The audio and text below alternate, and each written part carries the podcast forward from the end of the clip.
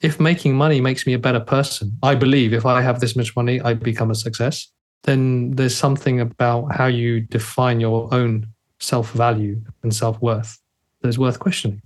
Because does that mean someone in the slums of Calcutta who has no money is worthless? Like it or not, you, me, and everyone else, we all have a relationship with money. And for the most part, it's a complicated one. My name's Sean Maslick. Welcome to the Most Hated F Word podcast. As a certified financial planner, I want to take you on a journey as we throw out the technical finance books and shift our focus towards our minds, our money, and what matters most. If you're looking to improve your relationship with money and build true wealth, you're in the right spot. Finances does not need to be the most hated F word. Welcome back to the Most Hated F Word podcast. For new listeners, welcome. Today we have a fascinating conversation with Carlos Saba. Before we get into the show with Carlos, if you have been enjoying the show and would like to show your appreciation, I would ask if you can head over to Apple Podcast and leave a review.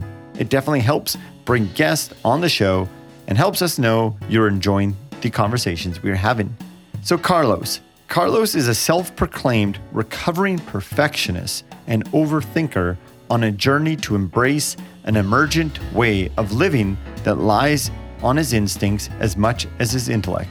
He wants to help others on a similar journey to find more clarity about the work they need to do and who want to create a positive impact in the world by being themselves.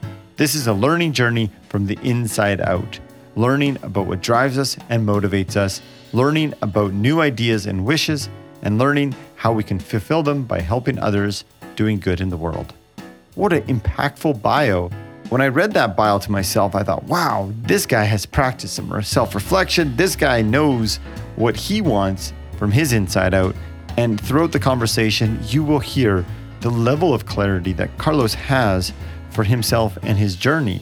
But you'll also know he recognizes that he doesn't always have this journey figured out. And I really appreciated that during our conversation, as several times he brought up the fact that he's really trying to bring conscious awareness and intentional decision making to his work, his life, etc. But he knows he doesn't always have it figured out. And there's a beauty in that. Carlos talks a lot about how embracing this self reflection has allowed him to create a happy and healthy relationship with money. And in doing so, it's helped lead him to his current project and his current business, the Happy Startup School, where he helps people how to do good business, how to be happy, and make money all at the same time. Sometimes these three are so siloed but Carlos and his partner Laurence have created a model that help people understand that we can do good business, we can be happy and make money all at the same time. Carlos explains throughout the conversation how we can continue to highlight those creative and playful parts of ourselves and again still create a profitable business that does good in the world. So I hope you enjoy this fascinating conversation with Carlos Saba.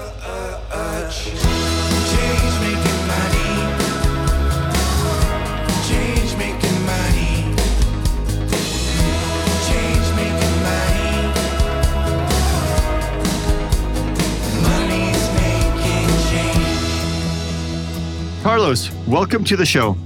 Thank you. I'm glad to be here. I'm glad that you're here as well. We were just having a conversation before and you made my my difficulty on how to proceed with a camera very easy, so thank you. Anyhow, I'm not going to get That's into the beauty of serendipity, isn't it? Yes, it is. This has been going back and forth. But anyhow, instead of talking about my camera, I think we should jump back to a chapter of your story. Back in 2015, if the internet is correct, I believe at this point in your life story, you were running a successful company. From perhaps a social construct perspective, you have made it. You were running a profitable business, you had clients, things were going well. Yet you decided to close this profitable business to start a new business with really, from what I understand, no clear path forward on how you were going to make money. As you sit here six years or so late, or later, yeah. When you reflect back on this decision, what was the discomfort that led you to I guess, go into the unknown of starting a business with no clear path of how to make money. So, what was that discomfort and where was it coming from? So, to point out the contrast or the, to, to underline what you said in terms of that contrast, from a business perspective, we were executing on the well known agency model where we have a set of skills, we sell our time for money to clients who want to benefit from those skills, and we tightly run our projects to make sure that they are profitable. And while that generated revenue and profit, it was also very draining. The realities of agency life is there are generally a particularly small agency, founder managed agencies. It's a peak and trough experience. You win the project, money comes in, you work really hard, you come towards the end of the project, you see the money slowly, slowly going away. You didn't have to try and pitch the hell out of for the next project. And so, unless you're very well organized, that becomes a bit of a roller coaster. We're fairly well organized and we managed to always get the clients in, but energetically, it was challenging. And then for my business partner and I, we were discovering that we were using all of our creative energies for other people's work. Not only that, sometimes a lot of the time that creative energy wasn't always appreciated because of how wedded our clients would be to their ideas or their ways of seeing the world. And so there's not a lot of emotional satisfaction despite there being financial reward. And it got to a point where that situation was not sustainable because the draining of energy also resulted in the draining of creativity. For myself and my business partner, creativity and learning were too important to not have within our work and our lives. And there was an opportunity to meet those needs, those emotional needs, those core needs, even though we didn't know how we are going to meet them financially. And that was through starting the Happy Startup School. Though we did have some ideas, though. It wasn't that we jumped into it, into it without any idea of how to make money. We weren't sure whether that was going to be a sustainable, scalable business model. Thank you for that. You know, you touch on such interesting points, and I want I want to go on the creativity and learning were important core needs to use your words. It seems to me often in conversations I have in around our relationships with money is that there's this unconscious or sometimes even consciously misalignment of core needs and where our time is spent or our money is spent. And often I've observed it comes from perhaps a lack of clarity of what your core needs are. So for yourself and Laurence, your your partner, how are you guys becoming so clear on those core needs? Because sometimes, and I, I say this even in businesses, our heads are down. What you described is energetically tr- uh, challenging, draining. We often feel that whether it's because we're starting a business or we're just living busy lives, and we get so distracted we don't take the time and space or hold our own space to find those core needs. So how how did you guys become so clear on those needs that you acted on them? So we started the Happy Startup School in 2012. So we were running it in parallel with our agency for three years. Over that time, while we were on this kind of mission at the time of trying to make business more purposeful and putting happiness at the core of a business model, we were meeting more and more people who were questioning, who would question the profit only motive. And even when it came to purpose, is like, what does that mean? What is beneath this idea of purpose? What's behind a company? and behind the company are people. And some of those people are the leaders or the founders. And those leaders or founders, while they think they're driven by money, as we were told, they're also driven by other things. They're driven by needs, and those needs motivate action. Learning about this uh, language of needs is what helped us get more clear. It wasn't a sudden revelation or epiphany, it was a slow burner. But what helped was that it started to allow us to articulate what didn't feel right. So a lot of the time, what didn't feel right was the fear of not meeting payroll, the fear of not growing, the fear of not being a successful agency. But those were just uncomfortable feelings that we could only articulate with one word fear. When in fact, when we were able to expand our vocabulary a bit more through the help of friends and com- people who uh, we were discovering by talking about purpose and profit and people and products. We met more coach type people, people who would question our motivations and understand what what is it? How do you articulate what's wrong other than say you're scared? And I can remember talking to or learning about nonviolent communication and using the language of needs to understand why we feel certain way. It's you know why we have certain feelings. And so what we discovered through just understanding more about that, we put words to these feelings that we were aware of, because I think some people aren't aware of these feelings. They don't spend time understanding what's what's actually going on for them. And I'll talk a bit more how we did that. But anyway, we, we were able to say, all right, well, there are feelings here. Those feelings we understand are tied to needs. And through that, we discovered actually these needs are learning, play, and friendship.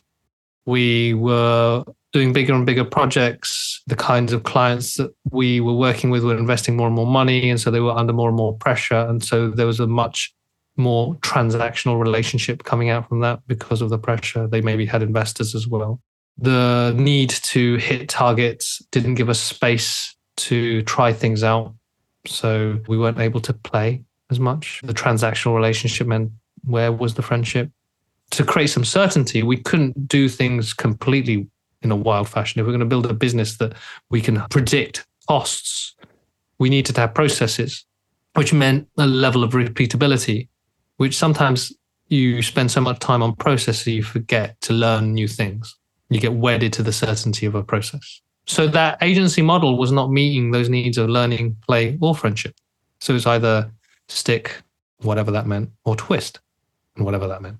As you speak, I can, I mean, I can even sense it in the your demeanor. You have a, a calm sense to you, and just the the word choices you're choosing. It seems like reflection, like self reflection, perhaps was a a big part of your process of understanding those core needs and recognizing that, hey, there's no more play happening at this point. And certainly, I, I believe, were you re- referring to the book Nonviolent Communication?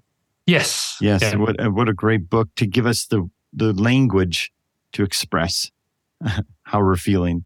I want to go on this play because I think it's really fascinating that I alluded to this idea of there's this intoxication of money that just consumes us and makes us tight fisted contracts our views and eliminates sometimes the ability to play. And, and so, like, we all have this relationship with uh, our relationship with money. And for most of us, we don't spend that time to reflect, to understand the feelings underneath that relationship with money. And due to our worldview, our prior life circumstances, our family, our culture, etc., it shapes this unconscious relationship we have with money. So when you look back at Carlos pre happy startup school, where I quote you from your bio when you hadn't recovered from being a perfectionist, what would you say Carlos' relationship with money was at that point? And what is it now, if you can pinpoint something on your current relationship with money that has allowed you the permission to play more? And I wouldn't say I'm totally free of this, but a strong relationship that I had, or what I would think of money as money was safety, money was security. And also, what I've inherited, I realized I've inherited from my father money was choice. More money, more choice. More money, more security, more money, more safety. I would feel incredibly safe when the bank balance hit a certain amount of money. I'm aware of that as well now. It's like, okay, when that number's there, I can relax. And as soon as it starts to fall down, I, I can feel the the fear and the sense of like, oh no, what's going to happen? And so at that time, when we were running the agency, you know, the the peaks and troughs of revenue was always a challenge. And while even though I was, that I had that relationship to money, and there was that sense of like, okay, if I don't have enough money, I might be in danger. It didn't override my, I was going to say my sense of adventure, but I think override my other needs. And so I, I you know, I think of when when I start thinking about money and needs and meaning, or the meaning we put on money, I, I go to Maslow's hierarchy. And while I associated money to security, I still also had a belief that I could do things even if my money started to go away. I, I had ways of getting money back in a way. I hadn't really freed myself from this relationship to money, but I, there was a sense, I had a, a sense of empowerment or belief. And also there's a sense of, you know, safety and trust. I had, you know, parents who I knew could help me out if the worst came to the worst, wife that was working. I'd made some useful choices in my early, my professional life to know that there was some money somewhere that I could get if I needed it. At the same time, I also was very aware how my future choices or how we would play with the business would be very much governed by my relationship to money. And so, well, there's two things. It's interesting. One's a bit woo woo, and one's, I think, a bit more grounded, for want of a better term. So the grounded one is I, I just trust my abilities a bit more also, I, I believe I can happy to live with less. You know, should I need to downsize? Should I, I feel I could cope with that. The woo aspect of this is that on the grand scheme of things, looking at my life in comparison to the infinity of the universe, it's like, what does this all mean anyway? Why am I worrying about having enough money when I die or having enough money? It's like, yes, I don't want to be poorly and not have choice to look after myself. But at the same time, you know, I can somehow mitigate that without money by just being physically healthy and making good health choices. But the size of my bank balance on my deathbed is that a massive issue compared to many other things? And if when I die and I don't have enough in the bank, what does that mean about me? Does that have to mean anything? So there's a kind of a broader context that I try and look at money in in order to free myself from some of those fears. You know, right from the start of you answering that, I appreciated how you said, I can't exactly remember the exact frame, but basically you said, but I don't have it totally figured out. It makes it you a human because I think this is a journey that we all don't actually figure out. And perhaps, and I don't want to sound like a judgment, but perhaps if we think we figured it out, maybe that's an indication for some more internal reflection because this money thing is it's hard and and all of these conversations i always like to say that it's they're not centered around this idea that money is evil money is necessary. We need it to you talked about you have a child children cost money you have some uh, wonderful lights blinking and those cost money.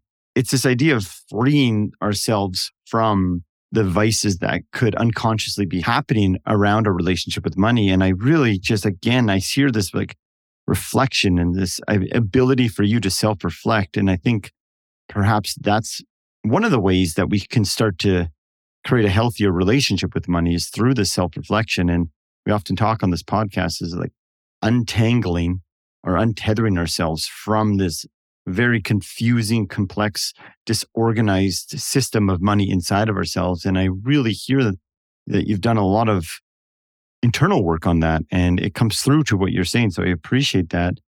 And you know, when you say the the woo woo, I feel like there's something about this intuition that is so powerful that we call woo woo or not backed by evidence based research. But there's something something there, and I just want to dive a bit deeper into.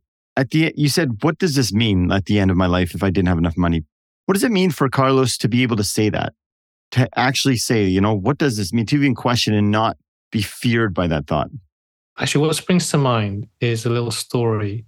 I used to keep a diary when I was a teenager, mainly filled with teenage angst of why doesn't she love me? but one of the things I remember writing down is by the age of 30, I want to be a doctor, a millionaire, and a black belt in martial arts. I got the black belt. Oh. I got a PhD in physics. So kind of a doctor. You're a doctor.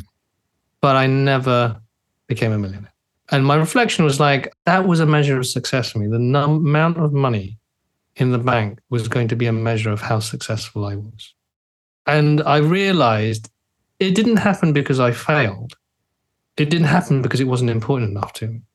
The accumulation of money wasn't enough of a driver for me to be fixated on it. And it wasn't like I couldn't do it. I was a physicist. I could have easily gone into finance and hedge funds or whatever it is, using my maths knowledge to make money.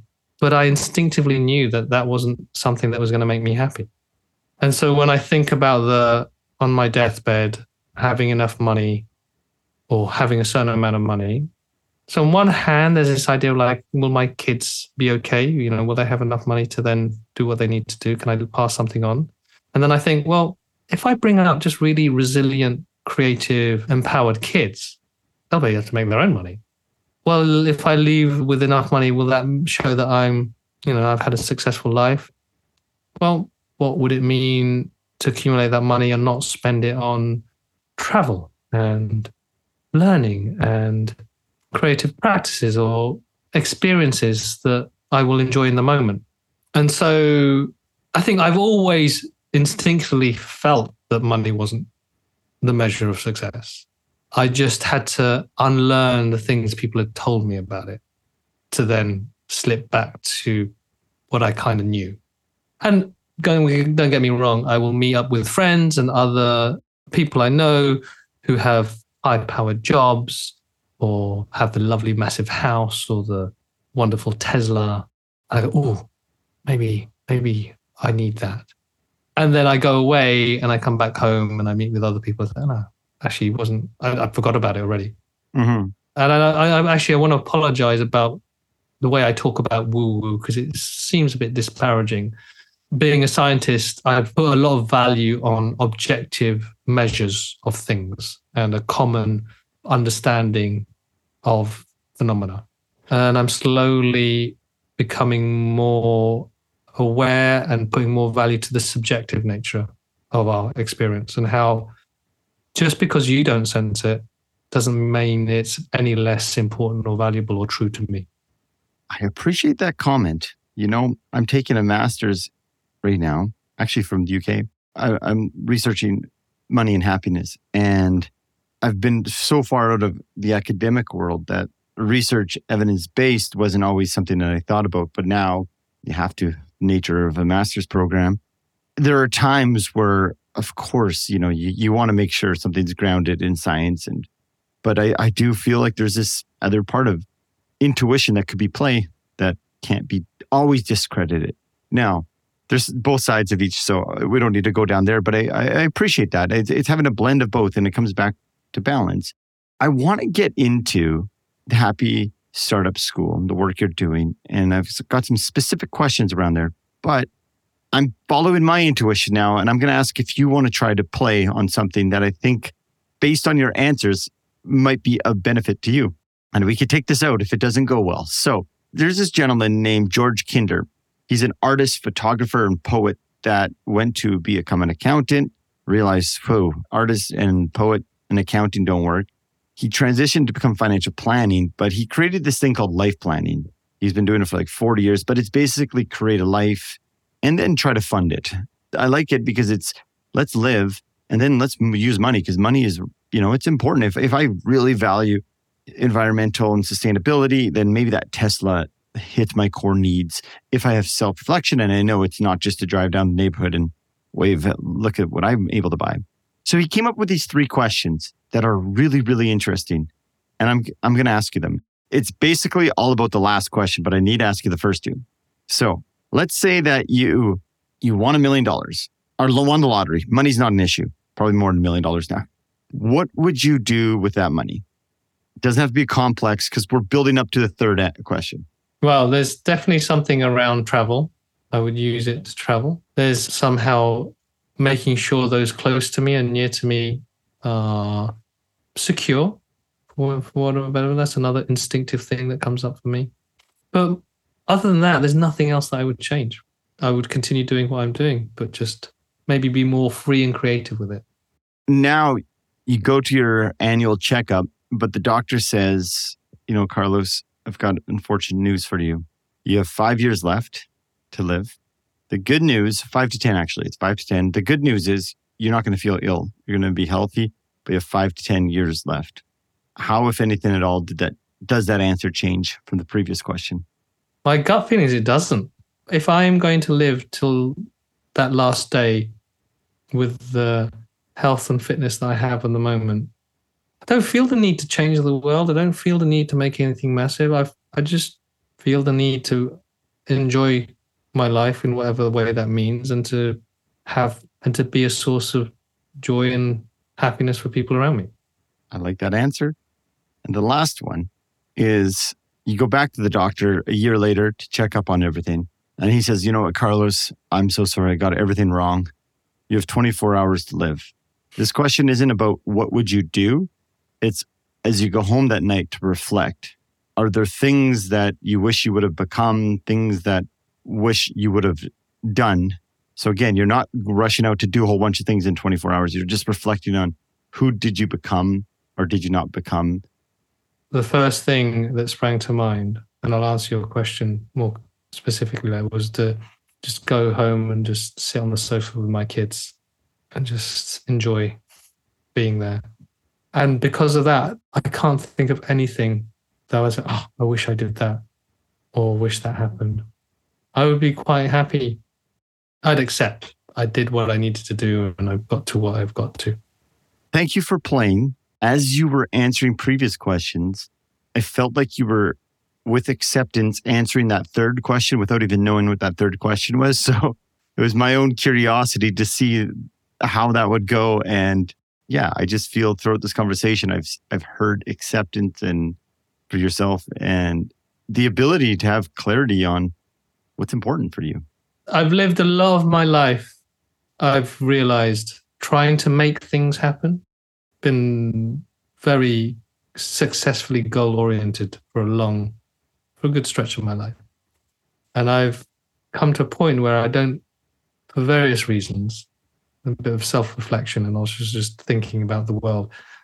I felt I needed to change the world when I was younger. And what's happened is the world has changed me in the sense that I've realized how complex and challenging and difficult things are to make happen. And some things also just effortlessly change on their own. And so I'm in a space now where I think I'd rather than trying to force things and plan and, and make things happen in a certain way, how can I be more present with where I am at the moment to then choose the the most opportune and least effortful path that feels of benefit rather than harm. Seems like that the journey of moving from the human doer to the human being. Mm, very much. That's the the wish. As I was preparing for this, I got the sense that you have this contentment and this peace with where you are this is a question that stems from my own personal curiosity because this is something that I, I always strive to do and I don't I by no means have it figured out. But you work with entrepreneurs. The perspective we have around entrepreneurs, especially born out of Silicon Valley and the tech industry, is rise and grind and work, work, work. Recognize that, hey, there's a profitable business over here and then design it, spend all your time, focus on that business. So hopefully one day can be bought by a venture backed capital firm. And so, this idea that there's not really balance in there, it's very much work, work, work, work. With your ethos in your business centered around doing good, being happy, and building a business, how have yourself or people in your community, how have you been able to observe them balance this idea of content, like being content with ambition? Because I think you, it's not one or the other, but I'm super curious on how you blend that. It's quite interesting. Like I remember having a conversation about this 10 years ago. And the topic was Can you be ambitious and happy? Which is essentially what you're saying there. And I didn't, I was struggling with that. Like you said, if you're content, you're happy with your lot, why strive for more? We run a yearly festival here in the UK called our Happy Startup Summer Camp. And a few years ago, lovely woman called Christine Keasley was talking. And she had this wonderful phrase that I, I will never forget. Is like, I'm enough and I can want more. And so if I'm building the next unicorn startup because then I will be enough, then I think there's a challenge. If I can start from a place of I'm enough, I don't need to do this because it will validate me, but I'm doing this because I'm interested. I'm I'm curious. I'm doing this because there's something here that I want to play with and experience or but if it doesn't work out, I'm still fine if you call it balance or integration or blending, I would say it's about intentional conscious choice based on an awareness of what that is going to give you. And I think this relates to this whole topic on money is like if making money makes me a better person, I believe if I have this much money, I become a success, then there's something about how you define your own self value and self worth that is worth questioning. Because does that mean someone in the slums of Calcutta who has no money is worthless? You know, for a while, there was this judgment about the unicorn startup and the people who make lots of money. It's like, well, on one hand, it's very easy to shoot down some of these very financially successful people, particularly given the power and the the clout that they have by just tweeting or saying something or choosing some area of an industry to follow. I'm also assuming that there are many other people who have made choices not based on proving themselves as people, but because they are wanting to just create things. And they are fantastic bosses, amazing entrepreneurs, and are just playing with the system that we have that is capitalism to make things happen. And so for me, it's not balance, it's not blend. It's like you were saying before conscious self reflection and choice, intentional choice about doing things that are not about your self worth.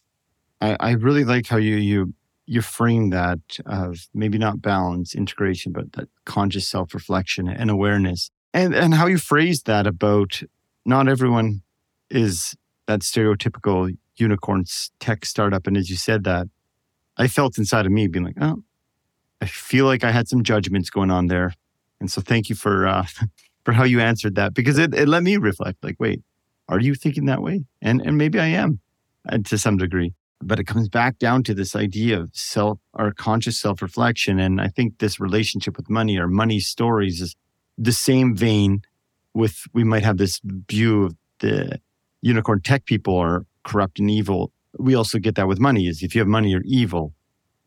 Comes back. There's people who have money who are wonderful people. There are people who have money who are evil people. There are people who have no money who are evil and so forth. And it comes back to the same idea of knowing ourselves, I think is the life's work. And if you could do it in a playful manner, hey, that's enjoyable.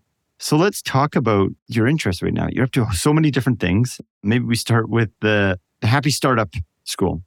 Like you said, Sean, we do a lot of things. And even that is a reflection of the need to have more conscious choice about what we do, conscious use of our energy. I would say I'd like to maybe summarize it in this whatever we do, it's all along, all in service of this idea of journey, of a journey from the inside out. When I talk about entrepreneurship, I think of it as a spiritual journey, journey of self-discovery. And I think about the the dichotomy of the artist and the entrepreneur. And the way I phrase that is the entrepreneur looks outside of themselves for opportunities, the problems that need solving, people that need helping, and seeing if there is a market opportunity there. So can I help them? Does it create value by helping them? Can I charge money? Does that turn into something that becomes a sustainable, profitable business? It's very much outside in. And then the artist end is like, I feel the need to create this thing, something that's so important to me, or it's just, it's essentially, I'm a channel, I'm a vessel for this thing. And so it comes out and I make it. And then it's like, who wants it? Do you want it? Do you want it? Does this work? Does, you know, is this valuable to you? Do you like it? Stereotypical artist is that you die and then someone buys it. I was mm-hmm. yeah, that's really valuable. So that's the inside out. It's like I want I I create this because I need to create it. And then is the question is does this also address the needs of others? With the entrepreneur, I find a need and then see if I can make something that satisfies that need. But I'm not sure if it meets my own needs. And so there's the potential for burnout there. I'm always working for other people. So this thing is like for us is like how do we marry these two worlds? How do we are we veer towards maybe the artist end of the spectrum how do we discover what? How do we create this self awareness about where we play best? What are our superpowers? What's our zone of genius? What is it that we want to create for our own for ourselves? What will we love it if for our lives? A bit like your life planning example. What does that look like? And then how do I do the work? What work do I do that meets the needs, my own needs, and the needs of the people that will pay me money?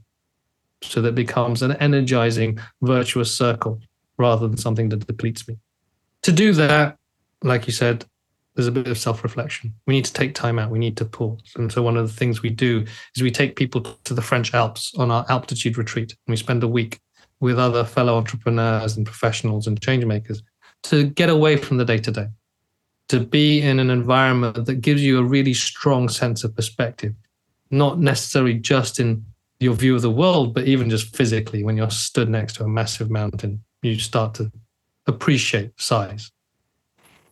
And then that creates a sense of humility, and then that creates a sense of self reflection and a space to start asking questions and maybe even answering questions that you don't necessarily get a chance to ponder on when you're on the, at the grindstone. To an, another level, we do this Happy Startup Summer Camp that I've talked about. It's a, a festival of ideas. I think someone said if Ted and Burning Man had a love child, it would be something like Summer Camp. And it is a combination of inspirational speakers, or not even, I don't want to besmirch the speakers. They're normal human beings doing really interesting things, and we give them a platform for their stories, not because they are on a pedestal, but they are people just like us. And so to have a space like that over three days where you can hear something that then allows you to give space to question something for yourself. And then again, this whole journey from the inside out, understanding what is it that you would like to contribute, given what you see others are contributing. And then we have our online community where we connect people who are from across the world who can't necessarily get to summer camp or been to summer camp, but they just want to connect with the people they met there. And a chance to just self-serve on this process of learning where they we share lots of tools and resources where they can learn about happiness purpose pricing marketing these things that are integral to building a business but done in a way that isn't just purely about objective metrics and numbers but also energetically what feels right and then the in between is why we try and guide people we get the essence of altitude where we have 20 interesting experienced people together, but we take them on a virtual journey. It's a group coaching program called Vision 2020. And that is us walking side by side with them on this journey from the inside out, where we talk about leading with needs, really inquiring about what is it I really want, talking about a story of change. What is the change that I've experienced that's going to be benefit for others? What is the story that connects others to me? And what is the story that inspires people to make change in their own lives? And how can I help that change? And then there's happy money. How can I make happy money? And it's very much talking to this conversation here around what is my relationship to money? And also, how do I talk about money with my customers so that it makes sense to them that they pay me what I need? Not what's fair in inverted commas or what's the right price or what makes them feel happy. It's like makes sense because we all have our own logics around what is the right amount of money to pay for something. And sometimes what feels uncomfortable for me is nothing to someone else. And having that awareness. And the final thing is how do we work out loud? How do we share our thinking? How do we share our malformed ideas with others in a way that is vulnerable, but also invites connection? So, whether that is marketing something that we've made and we've a product or a service, or whether it's actually a just new idea, it's crazy idea. In the same way that we launched a Happy Startup School, we had no products or services. We had just had a manifesto. This is what we believe, and we're going to share writing about things that we're curious. We didn't have a mission statement. We had a mission question. How do you make money, do good, and be happy? What does that mean? And then that was an invitation for others to connect with us and to teach us, as well as get help from us. So that's the roundabout way of sharing what we do. I get this feeling that you guys uh, just this idea you don't have a mission statement, a mission question. Like it sparks a little joy in me because eh, it, it it radiates that hey, we don't have this totally figured out, but we're curious, we're playful, we're exploring, and we're going to probably find something more profound. Just having that learner mindset and it just seems like you guys are creating this like environment that is accepting where people are going to be feel heard safe like we talked about earlier safety is so important so that they can play explore and i got that sense even when you explained about the speakers like it's not like these speakers are up on the pedestal. They're part of it. They have a good story but it's the whole environment that you guys are creating that i think what i'm hearing can help people come in and really play. I'm curious if you can explain, and I'm being mindful of our time here, explain what have you observed people's journey are when they come in and they come out? If you can kind of pinpoint some observational changes, if anything at all. So I think one archetype, for one of a better term, is they come in with a very fixed idea, right? It has to be this, it has to be done in this way, it has to make this much money in this much time, and I just need to execute with lots of assumptions and also wedded. Basically, I've invested my credibility in making this happen, or even my self belief making this happen. To then leaving with, I don't need to know the answers. I don't necessarily need to know what it's going to look like in the end, but I need to know what it is I'm going to get out of this. How is it going to serve me, not in terms of money, but just in terms of this longer journey of living a life that is aligned and happy.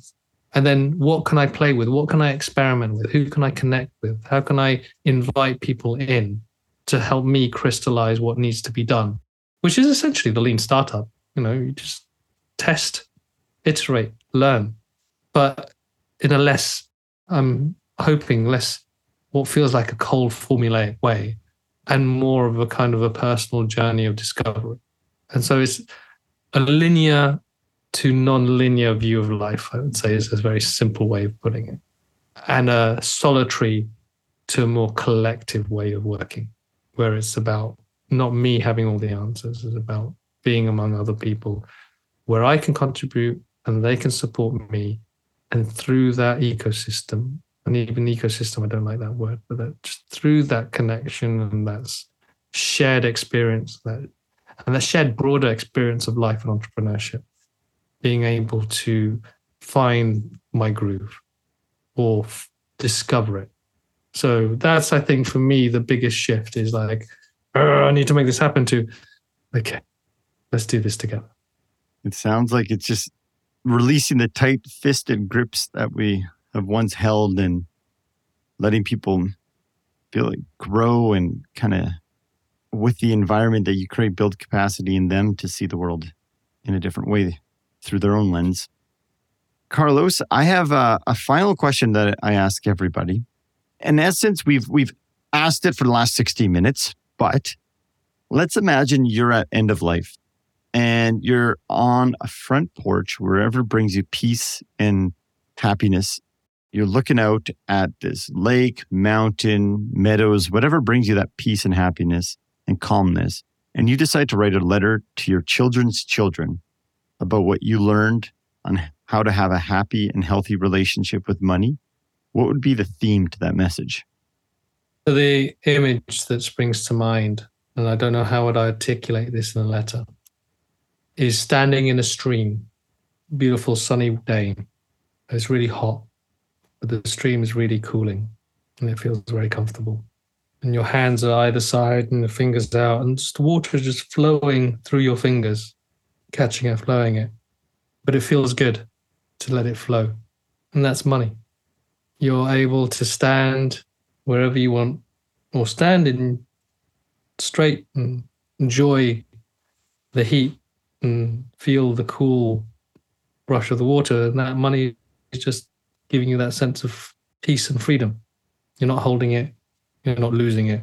It's just flowing through your fingers. And then with that, yeah, you have a choice to do whatever you want. That was, there's another word I have than beautiful.